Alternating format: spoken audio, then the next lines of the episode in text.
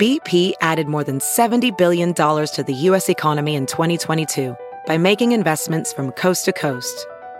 Investments like building charging hubs for fleets of electric buses in California and starting up new infrastructure in the Gulf of Mexico.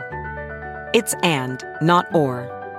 See what doing both means for energy nationwide at bp.com slash investing in America. Good morning. I'm Margie Ellisor at Fox 2 with your St. Louis news driven by Bomarito Automotive Group. Good morning. I'm Margie Ellisor. Here's your KPLR news headlines.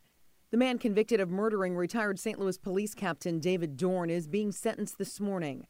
Stephen Cannon was convicted back in July.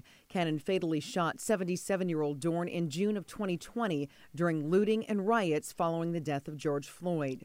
Dorn was working security at Lee's Pawn and Jewelry at the time. Cannon faces a mandatory sentence of life in prison without the possibility of parole. Richard Emery, the man at the center of a high profile murder case in St. Charles, has been sentenced to death. It took the jury less than two hours to come to the unanimous decision.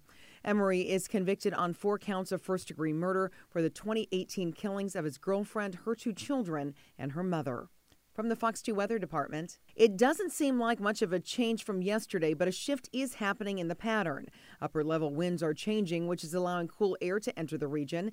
We will still see highs in the upper 70s today and tomorrow, but there will be a significant drop on Friday with a high in the lower 60s. We could see the first freeze in the area on Saturday morning. Some clouds roll in this weekend, but still no rain in the seven day forecast.